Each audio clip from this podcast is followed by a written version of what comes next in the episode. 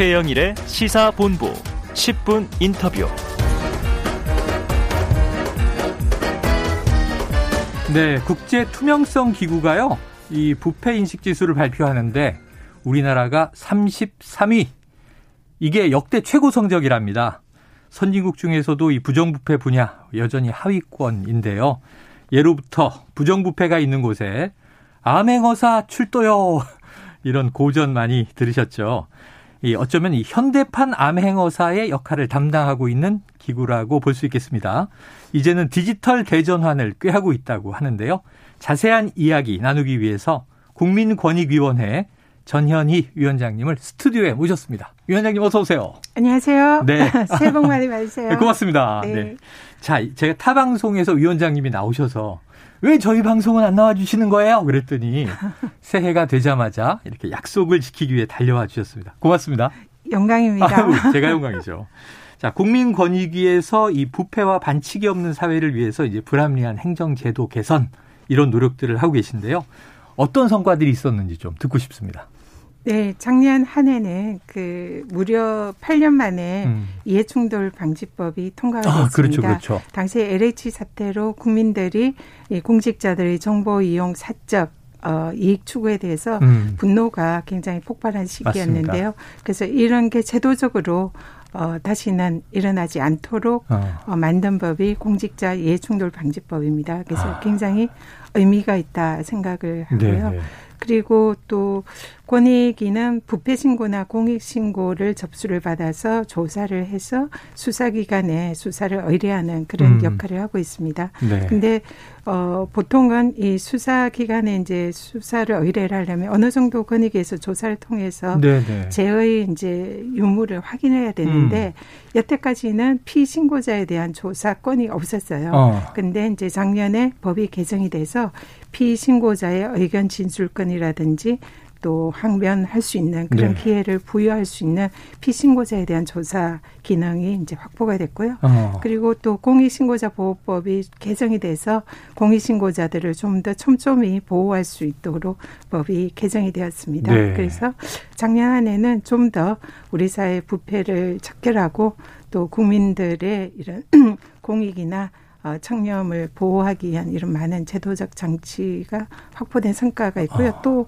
아시다시피 국회의원 어, 부동산 전수 조사를 통해서 예, 예. 선출직 공직자들이 최초로 이렇게 또 국민들의 네. 눈높이에 맞는 청렴 의식을 가질 수 있는 그런 기회도 있는 좀 의미 있는 한 해였다 예. 생각합니다. 그러니까 해가 바뀌어서 저희가 또 잊고 있었지만 지난해 연초에 여야 모두 국회의원 부동산 직계가족까지 전수조사하자 이런 얘기 했는데 민주당 먼저 하고 국민의힘도 네. 결국 하고 국민권익위가 그 역할을 하셨습니다. 자, 과거에는 뭐 제가 현대판 암행어사 이렇게 얘기 드렸는데 마패가 없었는데 네. 지난해 마패를 이제 확보하셨군요. 네. 그래서 실제로 말씀하신 대로 공직자 이해충돌 방지법이 네. 공직자들의 부정부패를 막을 수 있는 음. 강력한 마패의 역할을 할것 네. 같습니다. 법제도도 그렇고 수사권까지는 아니지만 결국 수사 의뢰하면 이제 검찰, 경찰, 공수처인데 네. 조사권까지는 확보했다. 네. 조사권도 피, 없었다. 피신고자에 대한 예. 네, 조사권입니다. 피신고자에 대해서. 네. 자, 그러면 이제 올해 5월 공직자 이해충돌 방지법이 이제 시행이 되기 시작합니다. 정착을 잘 시켜야 될 텐데 실행 계획도 가지고 계시죠? 네, 이 공직자 이해 충돌 방지법이 음. 무려 어 전국에 만 오천 개의 공공기관 네. 그리고 이백만 명의 공직자들에게 아. 적용되는 공직자들을 대상으로 하는 가장 광범위한 그런 법이라고 볼 수가 네. 있습니다. 법의 내용은 어, 법 자체 이제 이름에도 나타나듯이 음. 공직자들이 업무를 수행을 하면 사실은 국민의 공복으로서 공익을 위해서 일을 해야 되잖아요. 그렇죠. 근데 업무를 수행하면서 얻은 어떤 정보라든지 예. 이런 걸 가지고 자신의 사익을 추구하는 네. 그런 경우가 있을 수 있는데 이것을 하지 말라. 음. 미리 방지하는 이런 시스템을 만든 법이다. 이렇게 음. 보시면 될 것 같습니다. 네. 그래서 이게 일단은 이 법에 대해서 수범자인 공직자들을 법을 정확히 숙지를 해서 법을 지킬 수 있도록 해야 네. 되기 때문에 지금 권익위에서는 이제 저 포함해서 모든 직원들이 전국의 공공기관에 가서 강의를 하고 있고요.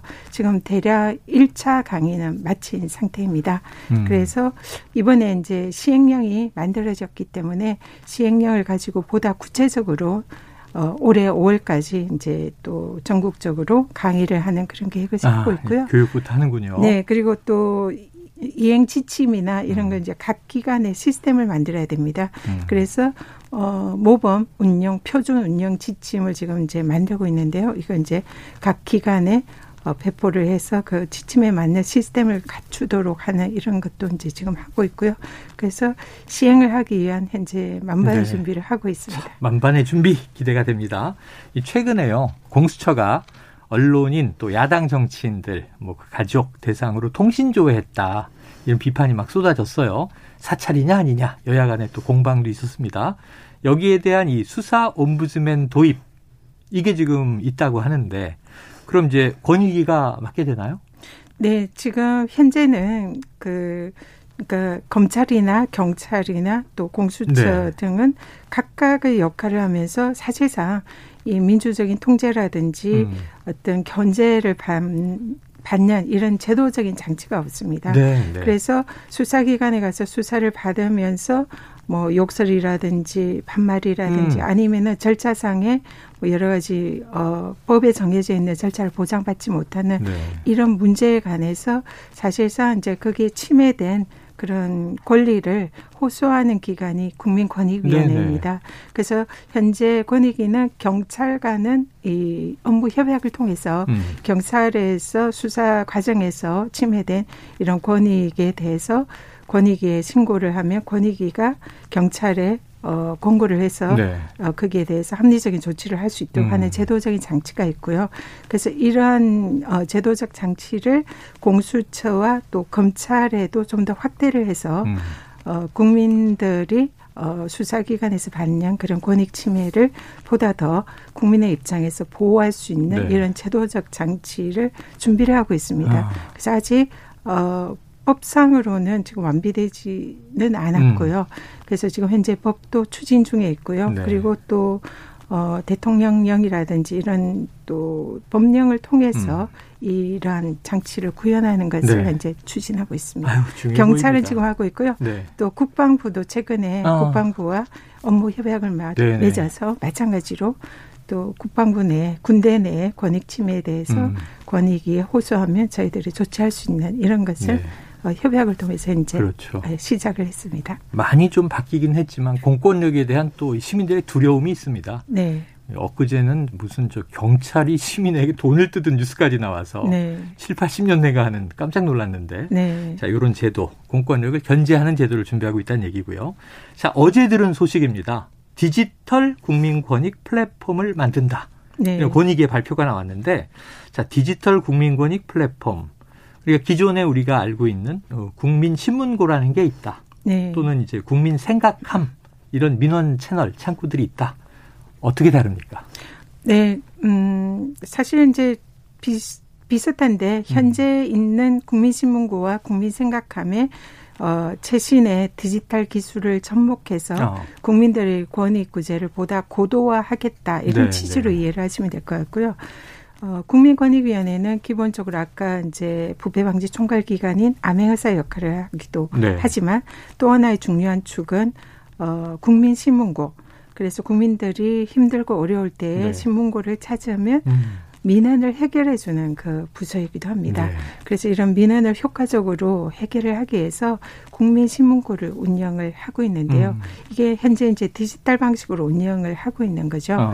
그래서 국민들이 한 해에 현재 1,300만 명 작년에 네. 국민들 민원을 제기를 하셨어요. 엄청나죠. 국민 다섯 명 중에 한 명이 넘네요. 네, 넘습니다. 민원 제기가. 네. 그래서 그렇게 국민들이 이제 민원 제기를 하면 음. 권익위 그걸 다 해결을 할 수가 없기 때문에 네. 어, 관계 부처가 지금 현재 한 천 개 정도의 기관이 신문고에 연결이 되어 있습니다. 어. 그래서 그 기관에 해당 부처에 이제 우선적으로 음. 어, 그 부처가 민원을 해결을 하고요. 음. 해결이 일차적으로 안 된 이차 민원은 이제 권익위에 요청하면 권익위가 네. 해결하는 민원에 있어서 어, 이심 기관으로 어, 보시면 될 것 같아요. 네네. 그런 시스템으로 운영을 하는데 그러다 보니까 국민들이 민원이 어, 처음 권익위에서 해결을 해줄 줄 알았는데 이제 다른 부처로 핑퐁을 한다 음. 이런 불만도 있고요. 음. 그리고 또 민원이 해결을 요청을 했는데 이제 피드백이 제대로 안 된다 네네네. 이런 불만도 이제 많았습니다. 그래서 음. 여기에 어 신문고에 메타버스 시스템이랑 클라우드 시스템 요즘 이제 많이 오, 얘기가 되는 그런 또 AI 시스템 이런 걸 도입을 해서 어, 국민들의 민원이 보다 디지털 시대에 맞는 어, 신속하고 또 적합한 솔루션을 찾아서 해결을 할 수 있는 음. 이런 시스템으로 고도화하겠다는 거고요. 어. 또 하나는 국민들이 이제 권익위가 현재 제도 개선 주무 부처이기도 합니다. 네네. 그래서 저희들이 또 민원이 빅데이터가 저희들 많이 축적이 돼 있잖아요. 한 1년에 1,300만 명이 민원을 냈어요. 네, 그러면 해마다 축적한 거면 지금 뭐 수천 건 1억도 넘는 그런 데이터가 저희들이 축적이 돼 있는 거죠. 네. 근데 이 데이터가 고스란히 국민들이 뭐가 불편하고 음. 어, 어디가 문제가 있는가 이런 내용들이 담겨 있는 데이터인 거죠. 네. 그래서 이거를 저희들은 빅데이터 분석을 하는 이제 과가 따로 있습니다. 어. 그래서 이 빅데이터를 분석을 해서 국민들이 정말 어려운 것을 어, 찾아서 데이터 분석을 해서 그걸 어, 저희들이 제도 개선안을 만들어서 음. 관계 부처에 공고를 해서 제도가 바뀌게 하는 그런 솔루션을 가지고 있습니다. 음. 그래서 이게 작년에 그 부동산 중개 수수료 반값 수수료 네네네네. 네, 그것도 이제 권익위가 그런 시스템을 통해서 국민들이 불편해하는 거를 반값 수수료 낮추는 음. 제도 개선을 해서 국토부에 공고를 해서 지금 시행 중에 그렇죠. 있고요. 뭐 최근에는 뭐 골프장, 네. 어, public 골프장이 너무 이제 가격이 비싸고 맞아요. 세금이 지원이 되는데 문제가 있다. 그래서 이런 것도 이제 저희들이 빅데이터 분석을 통해서 제도 음. 개선을 해서 관계기관에 권고를 하고 현재 이행 중에 있습니다. 그래서 이런 식으로 국민 생각함을 통해서 국민들의 생각을 저희들이 의견을 수렴을 네. 해서 국민들의 생각이 정책으로 되고 제도 개선으로 이어지고 음.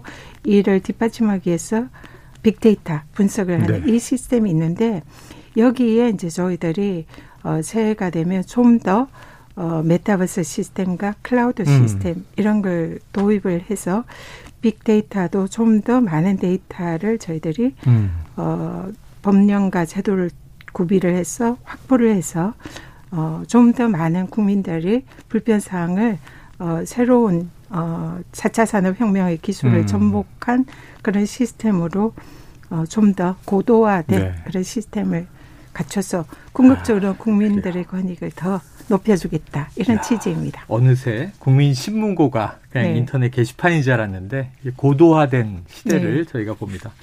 메타버스 얘기하시니까 국민 아바타가 들어가서 그 신문고를 둥둥 치면 네. 들으시오 정부 들으시오 그러면 전 위원장님 아바타가 짠 나타나서 네. 솔루션을 딱 내주면 좋겠네요. 어, 어, 그, 그 네. 말씀입니다. 저희들이 네. 좀 구현하려는 게요. 음. 메타버스 시스템을 신문고에 구비를 하겠다는 것은 네. 그, 그 아바타 음. 된그 개인이 메타버스 가상 공간에 가서 네. 그게 이제 예를 들면 권익위원장이 직접 음. 상담을 할 수가 있는 네, 거죠.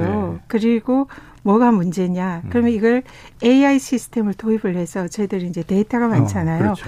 그러니까 가장 정형화된 그런 어. 경우에는 뭐, 뭐, 가상의 뭐, 권익위원장이 음. 상담을 해주거나 아니면 챗봇을 도입을 네 해서 그, 가, 그 정형화된 질문에 어. 대해서는 AI로 솔루션을 그렇죠. 만들어서 바로 답을 해주고 그 다음에 이제 정형화되지 않은 이런 거는 각 부처를 정확히 찾아서 보내주고 네.